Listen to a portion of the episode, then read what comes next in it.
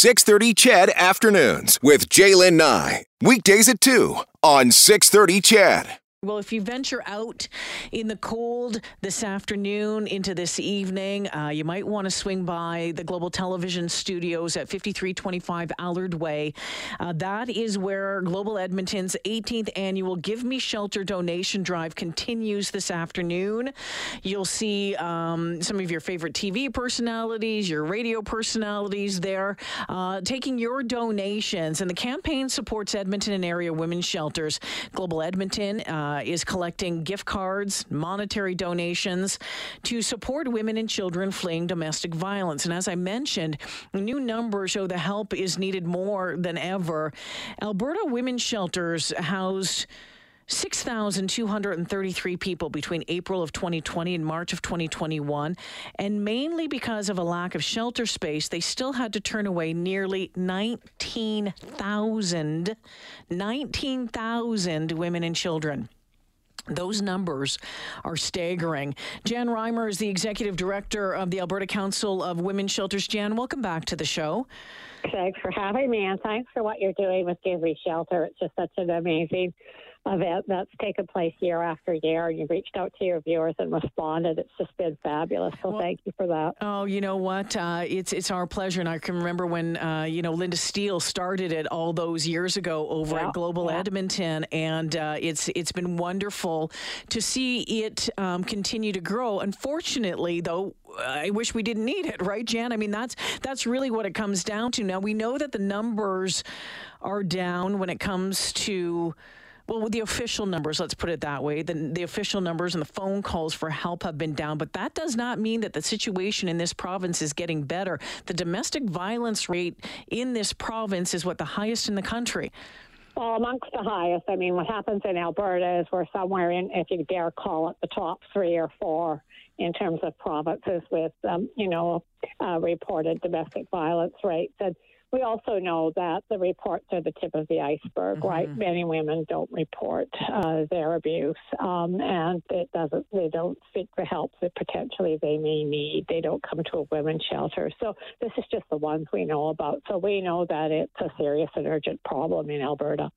When we talk about that number, 19,000 women and children, seniors being turned away because there's not enough space, that that to me is is something that just it, it breaks my heart and it, it strikes a lot of fear into me because I wonder what happens to them, Jan. I wonder where they go. Did they have to go home or back to an unsafe home? That is terrifying. Yeah. Well, I think we, when we get these requests, it's really, you know, hard to know um, what happens. Sometimes we get the request and we never know what happens to them. Other times they connect with uh, our outreach programs where our members are able to support them in that way. Um, and other times they may go to other service providers and uh, get help there. So, uh, and because women sometimes phone, um, you know, anonymously in mm-hmm. confidence, we, it's very difficult to kind of sometimes they don't even leave a callback number because it's not safe for them to do so. So it is a question that weighs heavily on anyone that has to answer those calls and doesn't have the capacity to respond to that request. And we know, like when we when women call and request admission, we have some thirteen thousand six hundred and five of those requests. We also know we have to ask also how well, how many children do you want to bring mm-hmm. with you, right? Because uh, the size of the bedroom, our ability to accommodate family size also affects whether we have that capacity to bring them in. There, we know there's been some 5,300 children who would have come with mom had yeah. they been admitted. We know that uh, shelter space has been long in demand, and I have um, been in uh, at least one of the uh, shelters in in the city um, as part of my my role as an honorary co-chair of um, one of their one of the campaigns at the Lurana shelter. We know that a lot of these these buildings, though, um, yeah, run down. There's there's some real challenges there. What what is going on with with the space and not having enough room? Number one, and and number two, I mean, I guess maybe getting you know enough money to fix some of these places up. Yes, uh, uh, no question that well, some of our there was a, uh, actually in Alberta, which compounded the problem, is that.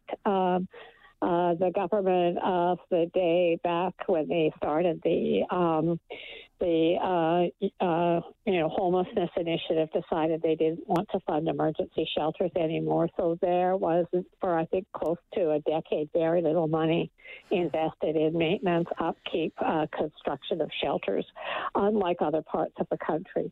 So we did experience a, a lag in both, you know, support for maintenance as well as uh, the need mm. for construction because at that time Alberta was booming you know, population yeah. was growing exponentially more than any other province. But uh, in terms of, you know, the approach, um, we did not see that investment in women's shelters, and we're paying the price today. Um, and some of our shelters are getting old. Some of them don't have a handicapped access, even, mm-hmm. you know. Mm-hmm. Um, so we really do want to, I think the new um, national action plan and funding that would be put in place uh, from CMHC to build specifically women's shelters. It's really been a positive step, but it's going to take a number of years before you know we get that yeah. uh, modern stock in place. Jan Reimer joining me this afternoon. COVID has impacted this situation in a number of different ways, hasn't it? Oh, for sure. Like if you look at the messaging that came out um, at the start of the pandemic, uh, you know, stay home, stay safe. Hmm. That played right into the hands of uh, those who are perpetrating abuse because isolation is one of the key tactics. They cut women off from friends, their family, their work, and if they're being told to stay home, stay safe, that exactly what the abusers want to do. And so it really strikes the importance of getting messaging out there, not solely for women in abusive relationships, but I think the same thing happened in terms of the well being of children in need mm-hmm. of uh, uh, child welfare supports and child abuse. That you know, we need to figure out how to get be more sophisticated in our messaging so that those who are not safe know they have safe places to go um, that aren't going to put them at risk. And while we tried as um, Alberta Council of Women's Shelters to get that message out, the shelters were open, they were ready to help. I mean, the amount of resources we have for that messaging paled in comparison yeah. to the overarching messaging that was coming out. Wow. And when we started doing an analysis of the different waves of COVID, we certainly saw that you know, as the um, you know the COVID wave crested, our calls plummeted, and mm-hmm. as um, the uh, COVID uh, restrictions relaxed and um, the cases went down, uh, women felt freer to call, and wow. so and with each wave, more and more women are calling again, so we're getting back again to pre-pandemic levels.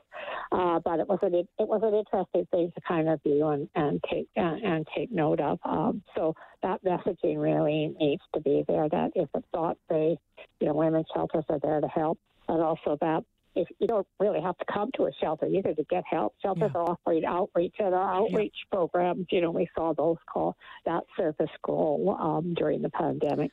Jan, before I let you go, um, you know, we were talking about uh, the 18th annual Give Me Shelter donation drive over at Global Edmonton, 5325 uh, Allard Way, on you know until about 7:30 this evening. What what does uh, a donation drive like this do for?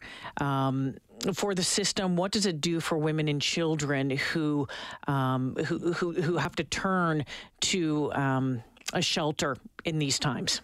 Well, I think the most important thing it does is that it shows them that the community is there for them, that there's members of the community that believe them, that know that uh, they need these services and they want to stand with them and support them in their healing journey. So I think that is just such an important message to give to women.